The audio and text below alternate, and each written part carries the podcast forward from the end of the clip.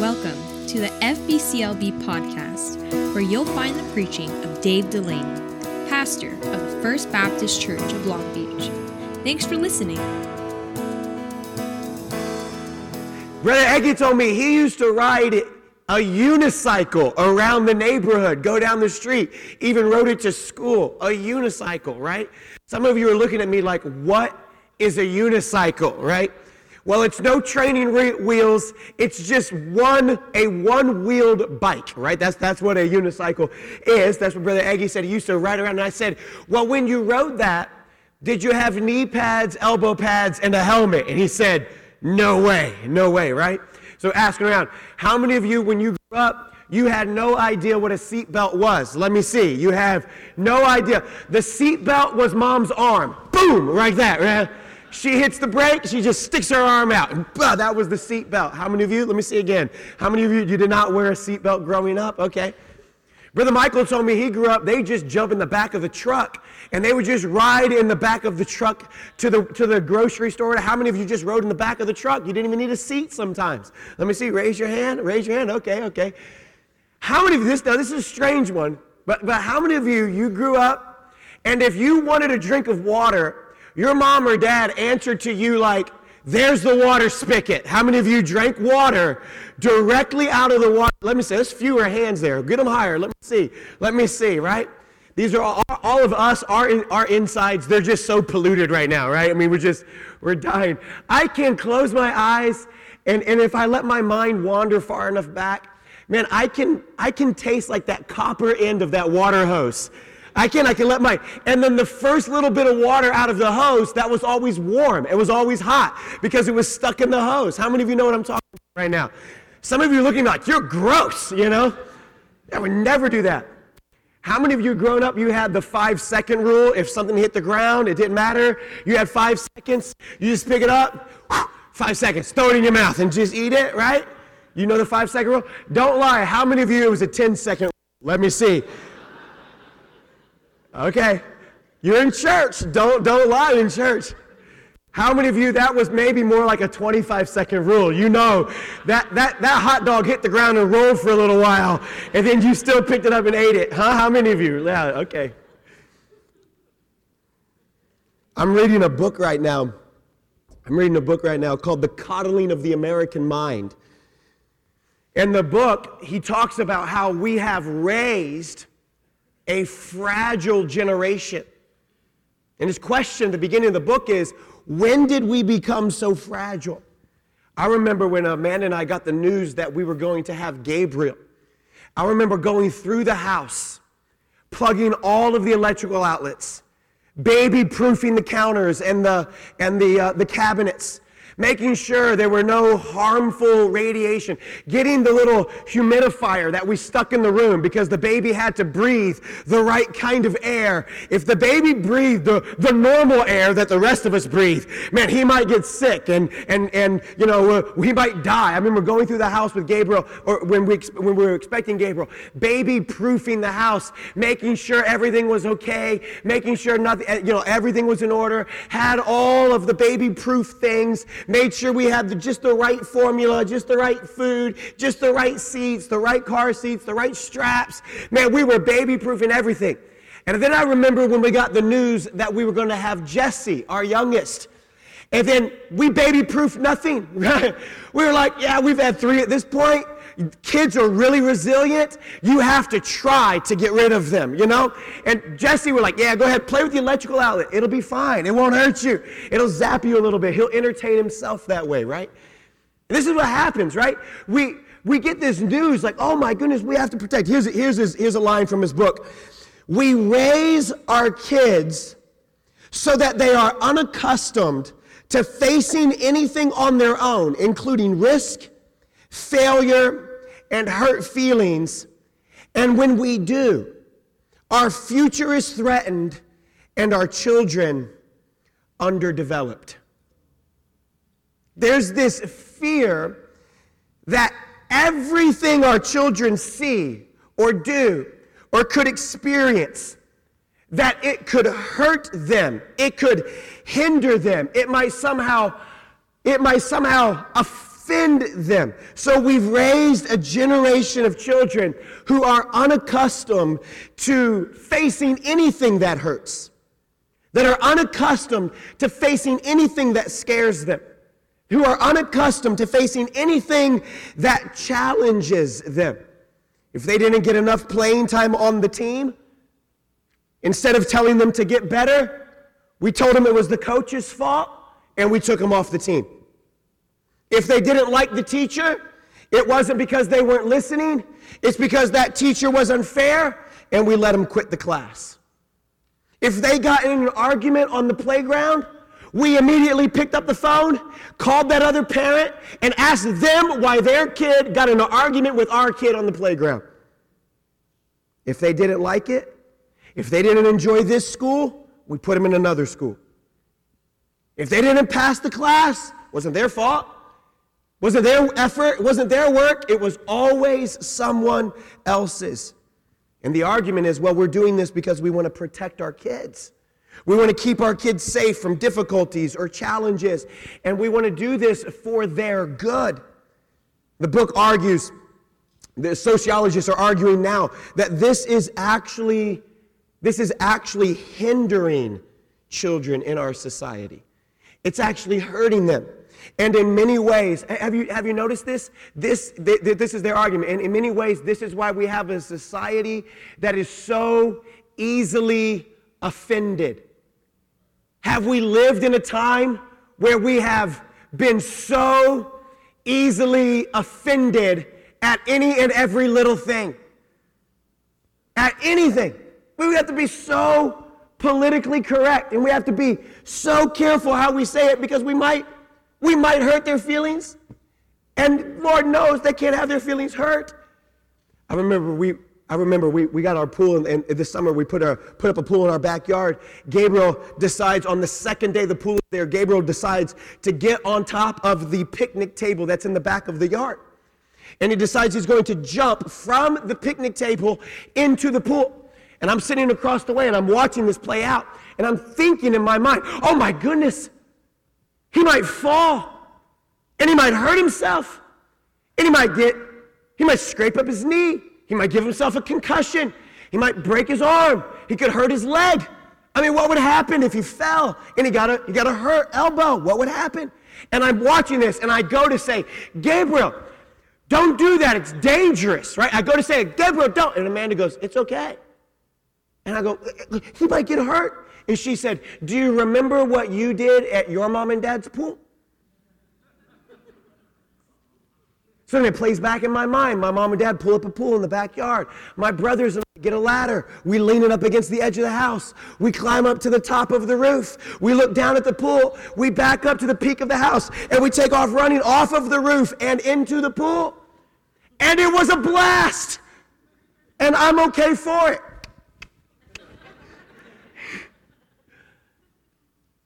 And we've, we've raised a generation of children. The, the book, the, the entire premise of the book is we've raised a generation of children who are afraid of risk because it might hurt. They're afraid of challenges because it's scary. They're afraid of doing difficult things because nothing's difficult. And anytime something is difficult or challenging or hard, well, mom or dad are supposed to come down and take care of it for me. And they're supposed to make sure everybody gives me exactly the way that I want it and it's handled the way that I am. I mean, Lord forbid we actually give trophies to the people who win and we give nothing to the people who lose. I mean, everybody has to win, so let's give them all trophies. Again, this is, this is one of his ideas in his book, right? The idea of everyone gets a trophy. This is one of his titles. Everyone gets a trophy because somebody might get offended if they don't get a trophy. Well, listen, if you don't win, you don't get a trophy. This is the way, this is, this is it. This is how it's supposed to work. And yet we've raised an entire generation who, well, what you said offended me. There are some of you right now who are thinking, well, you know what, Pastor? You just offended me by saying that. Send me an email. I'll delete it. I mean, I'll read it. Exodus 16 is this Exodus 16 is God letting his children face a difficult situation that is challenging to them. It's difficult on them. And he uses this difficult situation as an opportunity for discipleship and growth. He allows his children to face a difficult situation, and he doesn't call the school office. He allows his children to face a difficult, hard thing, and then he uses this as a way to teach them something about himself. You remember last week, Exodus chapter 15, they are without water. And being without water for three days, God then shows up and says, Look, you have to, you have to follow me. I'll provide for you. You have, to, you, have to, you, have, you have to be obedient. And what happens? Man, right over the next hill, right, they see Elim where there's these palm trees and there's these springs and there's water and there's plenty of water for not only all the Israelites and their children, but there's plenty of water for the Israelites, their children, and their cattle. And that's where they are. Chapter 16 begins with the children of Israelite taking their journey. Look at verse number one. They took their journey from Elim. Well, well why would you do that? You have, you have palm trees and you have, you have, you have streams, and you have, you have rivers, and everything's comfortable, nothing's, nothing's difficult, there's no risk. Well, why move on from Elim? How many of you know why they move on from Elim? Because Elim is not the promised land. Why move on from Elim? Because Elim is not all that God desires to give them. God does not want to give them simply springs and palm trees. God wants to give the children of Israel a land that flows with milk and honey. The milk and honey, that's far better than springs and palm trees. God wants to give them something better. And so God is picking them up out of their comfort zone where life is easy. Things are normal. Things are, there's no risk. There's no fear. There's no challenge here. And he wants to pick them up from this and he takes them on their journey. That's verse one. And he took them, he took their, and they took their journey from Elim and all the congregation of the children of Israel. So everybody went with them. And they came into the wilderness of sin. Time out. You say, Pastor, God led them into the wilderness of sin. Okay, this word sin is not sin as in a, a disobedient act to God. The word sin here is used because they are in the region of Mount Sinai. Right? And Mount, Mount Sinai, man, standing right over where God is leading his people. Mount Sinai is standing there, and this is the wilderness of sin, which is the wilderness of Sinai, because it's right there next to Mount Sinai. So this is not God leads his people into the wilderness of sin, as in they're going to go be disobedient. That's, if that's what you're thinking, you're, you're thinking the wrong thing. He says that, which is between Elim and Sinai. So it's called sin because it's short for Sinai. And on the 15th day of the second month, after their departing out of the land of Egypt, look at verse 2.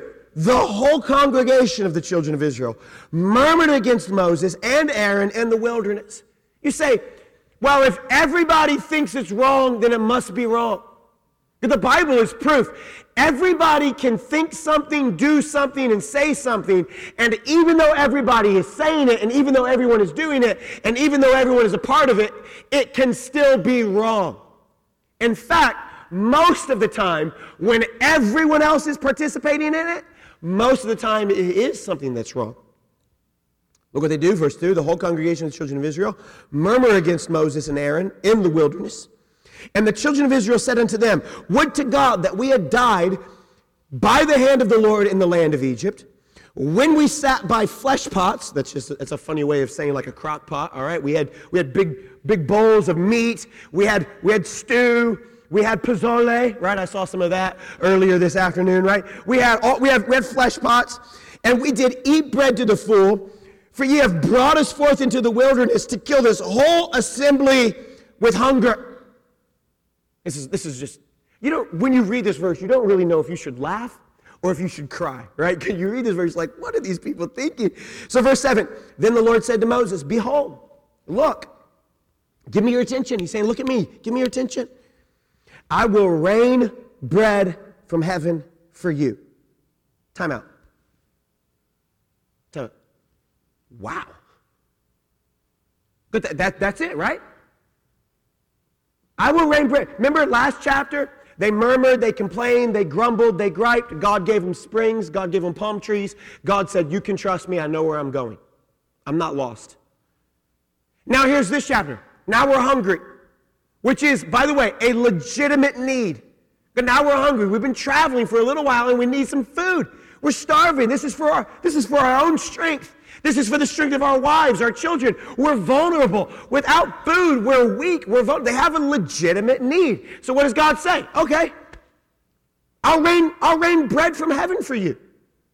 I'm certain that bread from heaven actually translates blueberry Pop Tarts. I'm certain that in the Hebrew, that's what that means.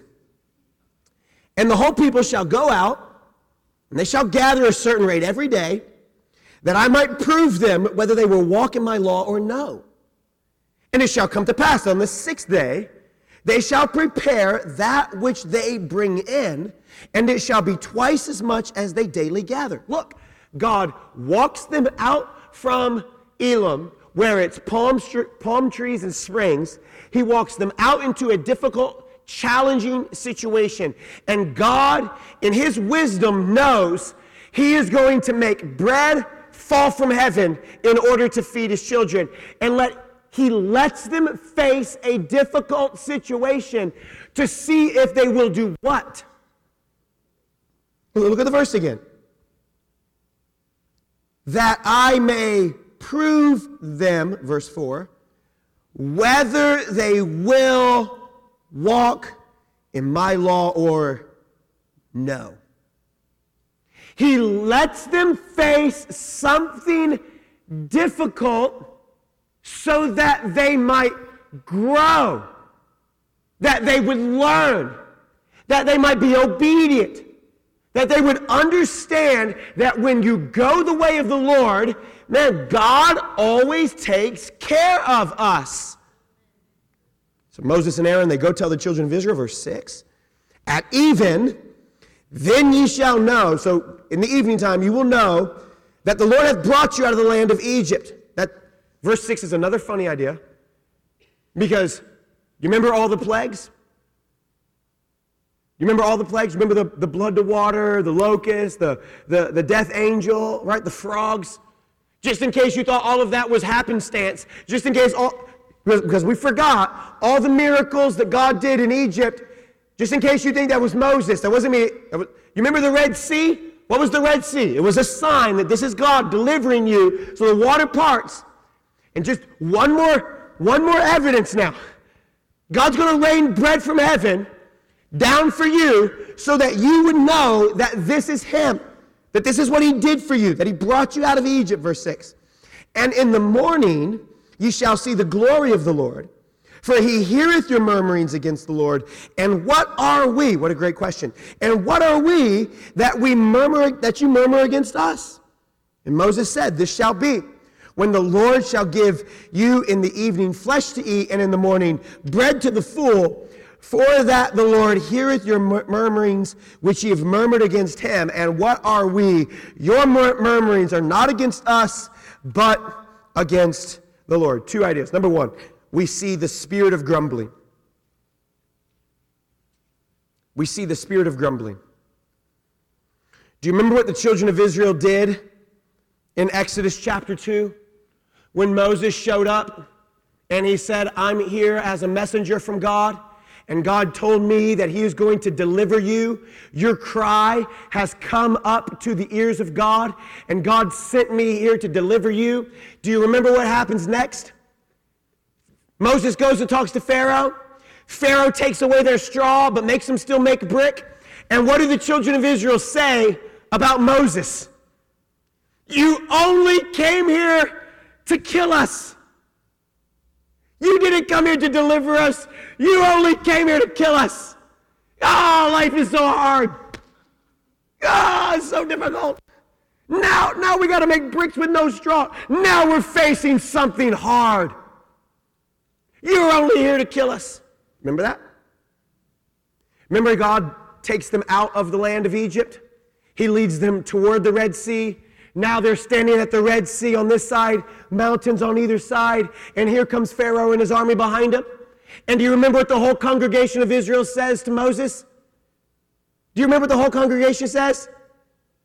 You only brought us here to kill us. That's what you're doing. Because there were no graves in Egypt. Because there weren't enough places to bury us, Moses, you're actually working for the devil himself and you're trying to kill us. You remember that?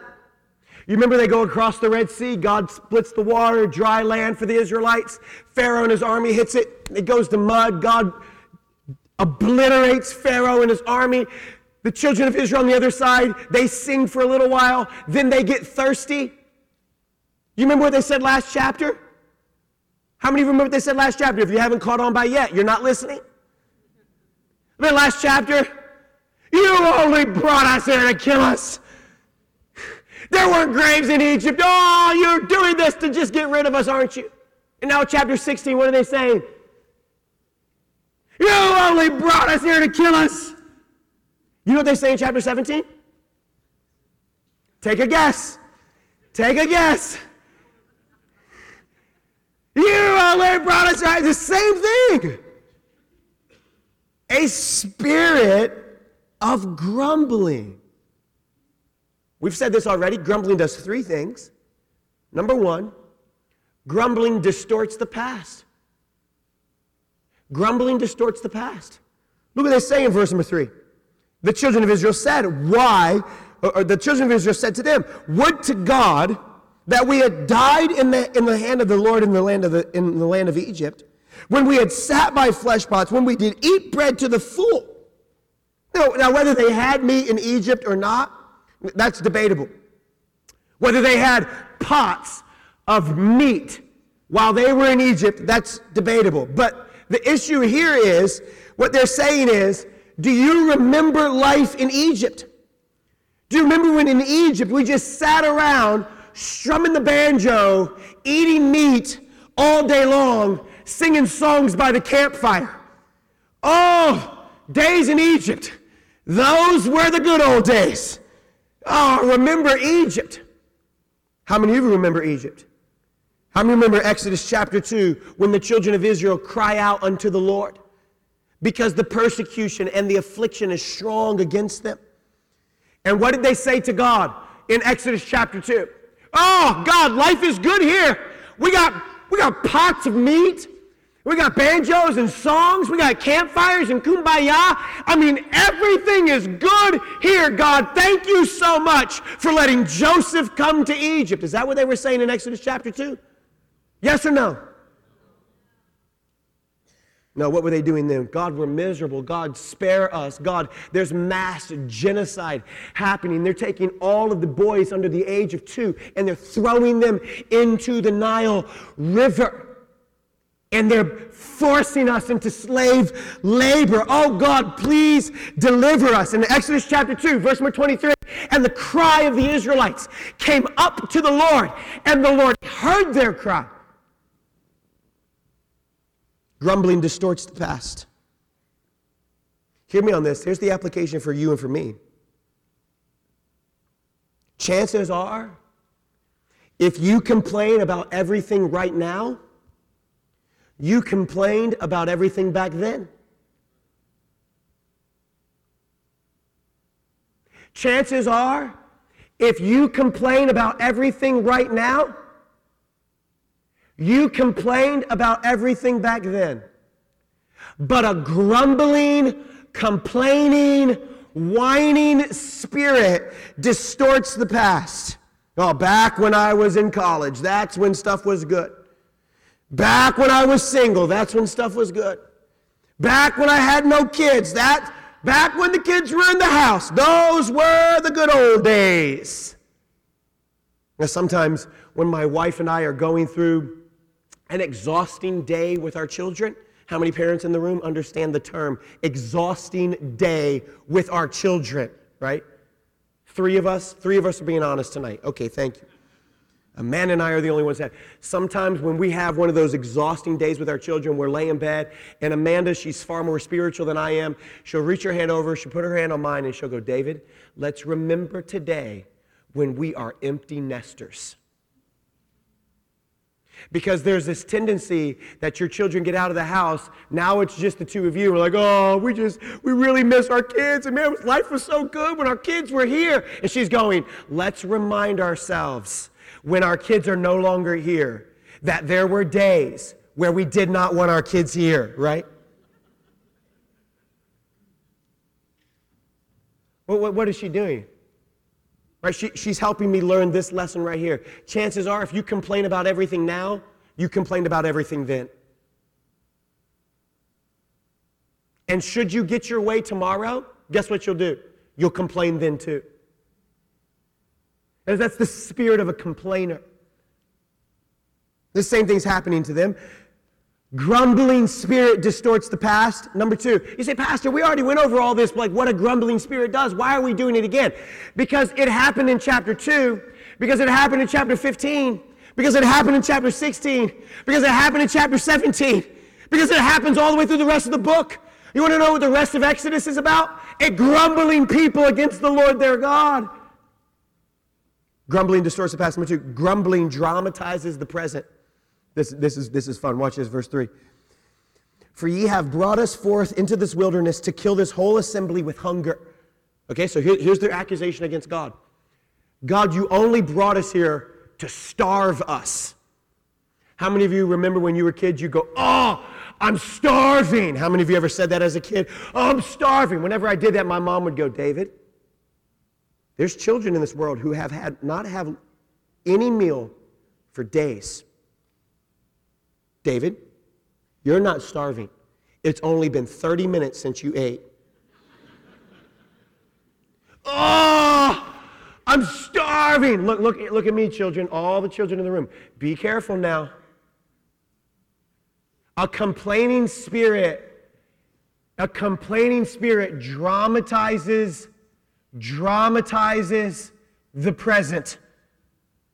That's the worst teacher I ever had.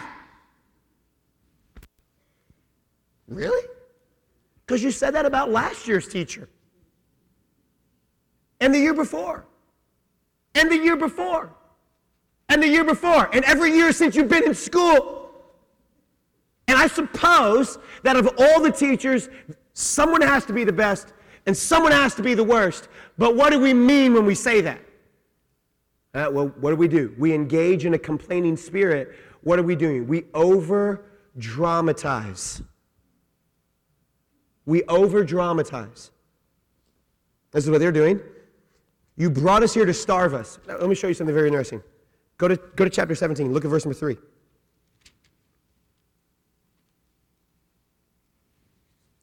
Look at verse 3. Ready?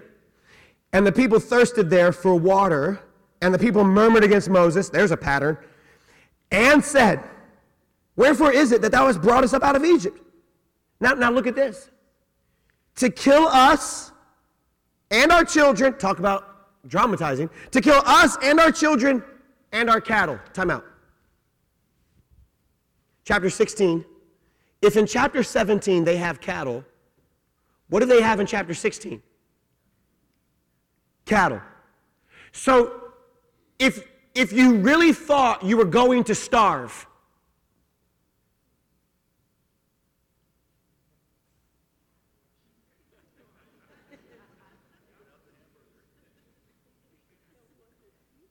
let's grill up some steaks. Right, so chapter 17, you have cattle. But chapter 16, what are they complaining about? Yeah, we're going to starve. If I were Moses, I would go, look behind you. Beef, it's what's for dinner.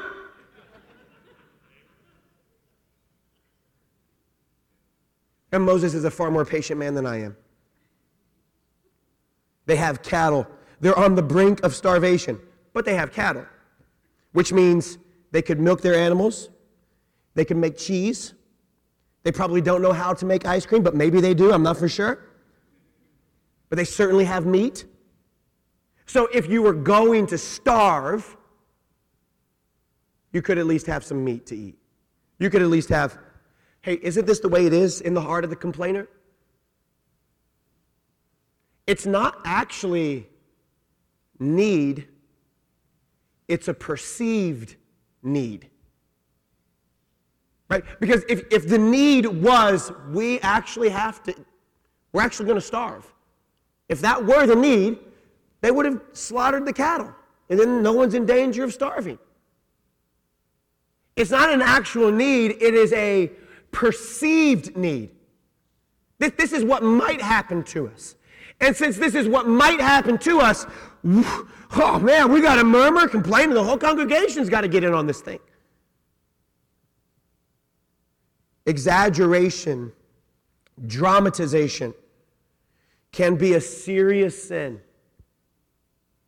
And it's a serious sin because exaggeration, embellishment, dramatization, it's a way that we slander other people but make ourselves look good. For them, it's a way that they make God look like God does not care about them because they're, they're starving. So this is a way that they can slander God, they can attack Moses, they can attack Aaron. You're only trying to starve us to death. But in reality, they're nowhere near starving. So, the application for you and for me we should really be careful of the way we say what we say. We should really be careful when we repeat a story or when we make a complaint or when we bring up a concern or when we identify a problem. We should, we should really be careful not to embellish or exaggerate or dramatize it in a way that causes this person to look bad and me to look good. Look right here. Because we get really good at a very young age at leaving out necessary parts of the story so that we leave out the whole truth and we only give part of the story that makes that person look bad and makes us look good. That's the same thing they're doing. They're leaving out a very important detail. And the very important detail is they have all kinds of meat to eat, should they choose. I don't believe that when we do this that we intentionally set out to tell a lie about somebody. I think it's probably more to our sin nature. It's done instinctively. We want to make ourselves not look as bad as what we know we really are. So we make them look worse than us, and we leave out the very important details involving how we are were, were or are in the wrong. Number three, grumbling dishonors God. That, that's really chapter verse number four down to verse number eight. They're a grumbling people, and because they're a grumbling people, they grumble against Moses. But Moses isn't who they're really grumbling at. This is the title of the sermon. They were a nation of whiners. Chapter, chapter 16, I wrote across the top a nation of whiners revealed. Because this chapter is God pulling the curtain back and going, look, you did this in chapter 2, you did this in chapter 15, you're doing this in chapter 16, you're going to do it in chapter 17, you're going to do it all the way to the end. There's 40 chapters in this book. You're going to do it all the way to the end. And by the way, when the, when, when the judges start, so like now they're in the land, when that starts, do you know what they do then too? You guessed it. They complained, right? Here we, here we go. It dishonors God in two ways. Number one, it's directed at Moses. Number two, it demonstrates immaturity. So, a word first to parents, leaders, teachers, people in authority, maybe even at your office. As a leader, you would do well to learn to encounter someone who is complaining the way that Moses handled complaints. Right? When, when they're complaining, against and at Moses, what does Moses do? He does not personalize the complaint. He doesn't let this break him. He says, listen, mom and dad, You, you've given a, a rule in your home. You have something you want your children to do. And now they're complaining against you about it. Don't personalize the complaint. Well, I must be the worst parent ever. I mean, they said I was the worst parent ever. You're not the worst parent ever, I promise. You're not. You have your children in church, you take your kids to school, you feed them, you clothe them, you feed them well, you clothe them well, you drive them around, you're nice, you give them a bed. You're a great parent. No, my parents are the worst ones ever. I'm seven and I should have an iPhone. Listen, if you're the worst parent because you won't give your seven year old an iPhone, sign me up. Give me a badge. Give me, give me the biggest plaque and, and I'll wear it around the office, right? Don't personalize the complaint. They're not, they're not really mad at Moses and Aaron. Who are they really mad at? They're really mad at God. Why are they mad at God? Because God isn't doing what they perceived God should do. Because God is acting like God and they're acting like they think they're God, right? This is really the issue. We've talked about this before. This is Moses' answer. What are we? Why, why are you mad at me? Be mad at me. Don't get angry at me. I'm just doing, look, the cloud shows up, I go where the cloud goes. The, the pillar of fire shows up, I go where the pillar of fire goes. I mean, I, don't, don't get me wrong, I like the springs and I like the palm trees too, but it's moving. And I'm following it because that's where the presence of the Lord is. Now I'm going. What are we? That's their answer. Look at their answer, verse number seven. The very end. And what are we that you murmur against us? He says, I'm just following God like you're following God. So don't get mad at me about, about something God is choosing to do. This is a great thing. It, it's directed at Moses. Number two, it demonstrates immaturity.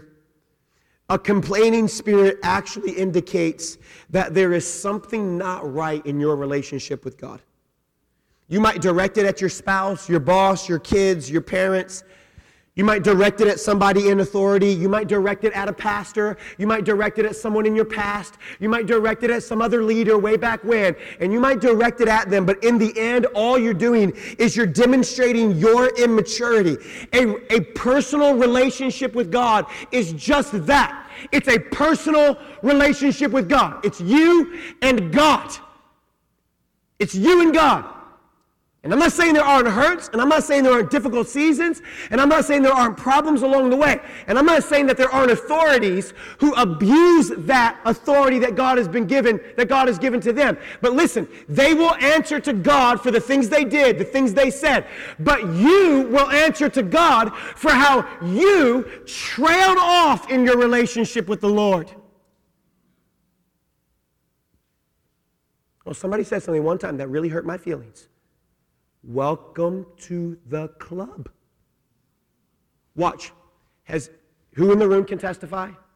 Someone has said something to you that has hurt your feelings. Let me see. Raise your hand. Keep it up. Don't do a Baptist hand raise. Not like that, okay? Raise your hand. Keep it up. Let me see. Keep it up really high. Let me see. Okay, now look around the room. A personal relationship with the Lord is just that. It's a personal relationship with the Lord. And oftentimes, when we complain or we murmur or we use what somebody else did or said as a reason for why we aren't doing all that we know we're supposed to do, oftentimes that is a sign of our own immaturity, not their inability to be a leader.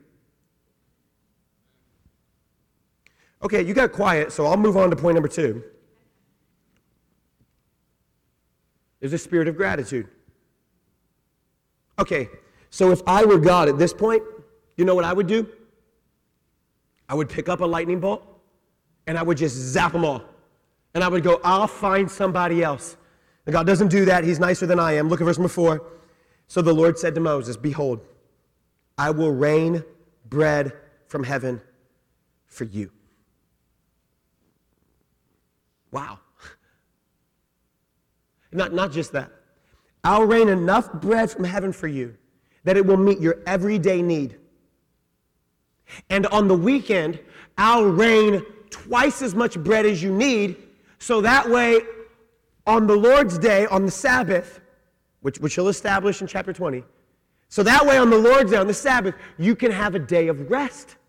Right? So, six days a week, you go out, You gather up enough, most of it's just for the one day, but on that weekend, what you do is you take twice the amount. So that way, on the first day, which would actually be Saturday for them, but whatever, on the last day, you do not have to go out and gather because I want you to rest. So God's doing two things for them. God is meeting their physical, material need. God is saying, I know you need bread, but you need to know I'm God. And if I choose to rain bread, I can rain bread because I'm God. That's how good I am. And not only am I good, but also I'll give you a day off on the weekend. That you don't got to go out and gather that day, but you've gathered enough the day before, and now you have plenty of bread for the entire weekend. So God does, God does three things then to, to show the spirit of gratitude. Number one, God is patient. God is patient.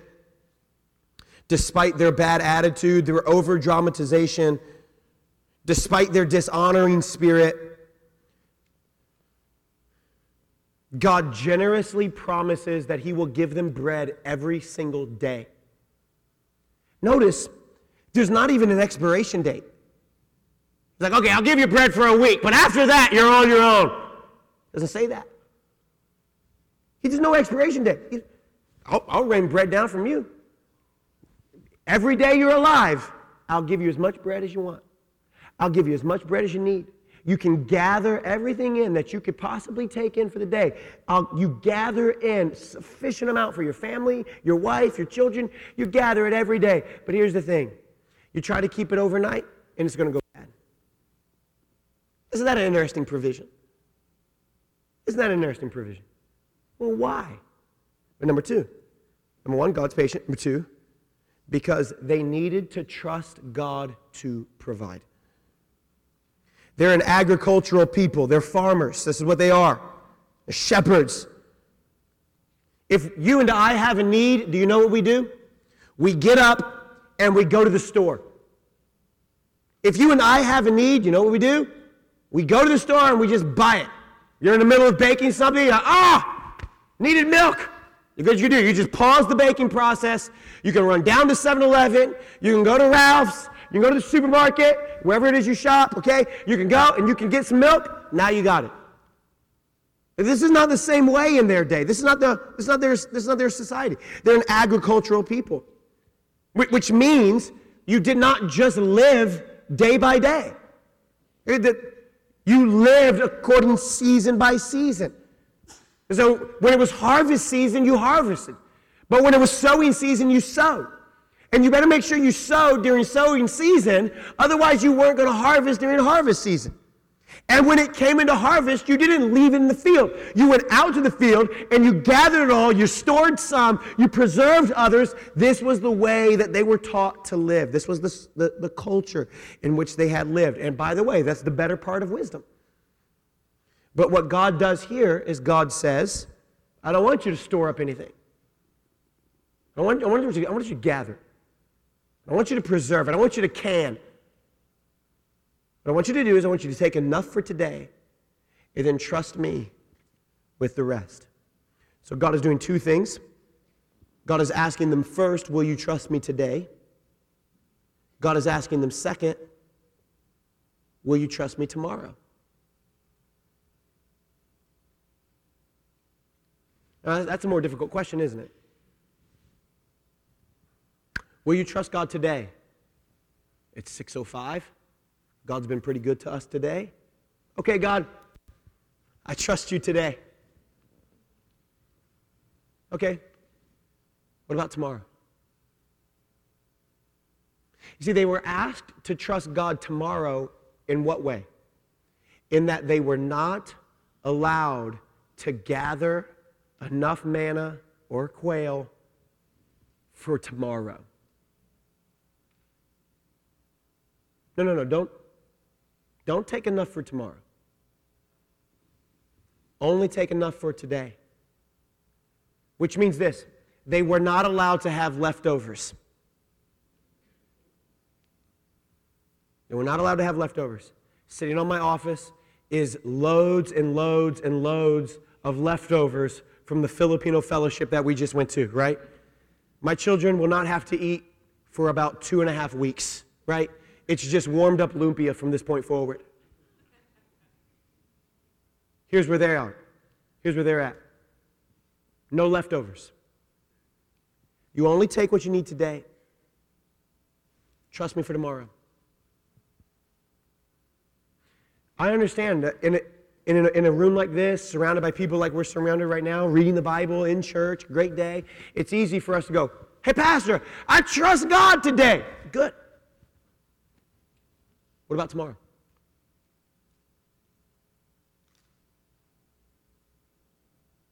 Do you, do you trust Him with your tomorrow? Yeah, but what if, and my kids want to be missionaries, and what if something, and what if they go, yeah, but what about tomorrow? Yeah, but what if they get into then they don't, and then something bad happens? What about tomorrow? Yeah, but I mean, I just really need this money. If I don't have this money now, I need to save it up. What about tomorrow? This is what God is asking. Will you trust me for tomorrow? Last one. God fulfills his promise. That's verse 11 to verse 21. We won't read it tonight. You can read it later. Verse 11 to verse 21. Guess what happens in the evening? Quail falls. Guess what happens in the morning? Manna falls. We've said this over and over and over for two, and, for two years here at First Baptist. Here's what we've said God is good for his word. There are not a lot of people in this world that you can trust, but you can trust God. So, guess what happens in verse 11? Bread rains down from heaven. Now, we're church people, and this is Sunday night crowd, so we're like, that's great. Are we dismissed?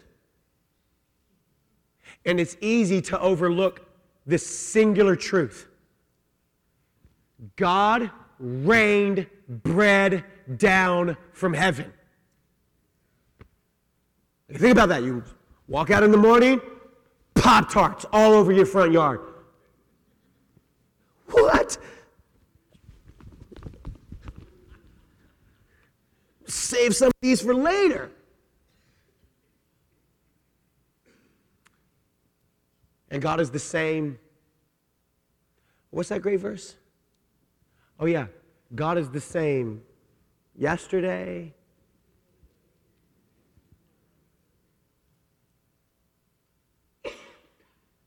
He was asking them to trust Him.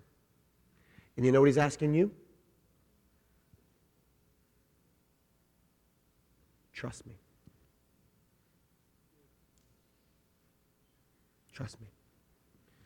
You either have a spirit of gratitude in that you trust the Lord, or you have a spirit of grumbling in that you're complaining against the Lord. So here it is for me and for you today. What spirit do we have?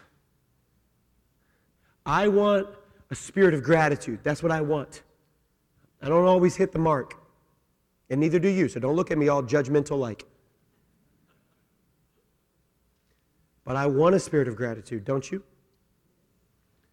So let us trust the Lord.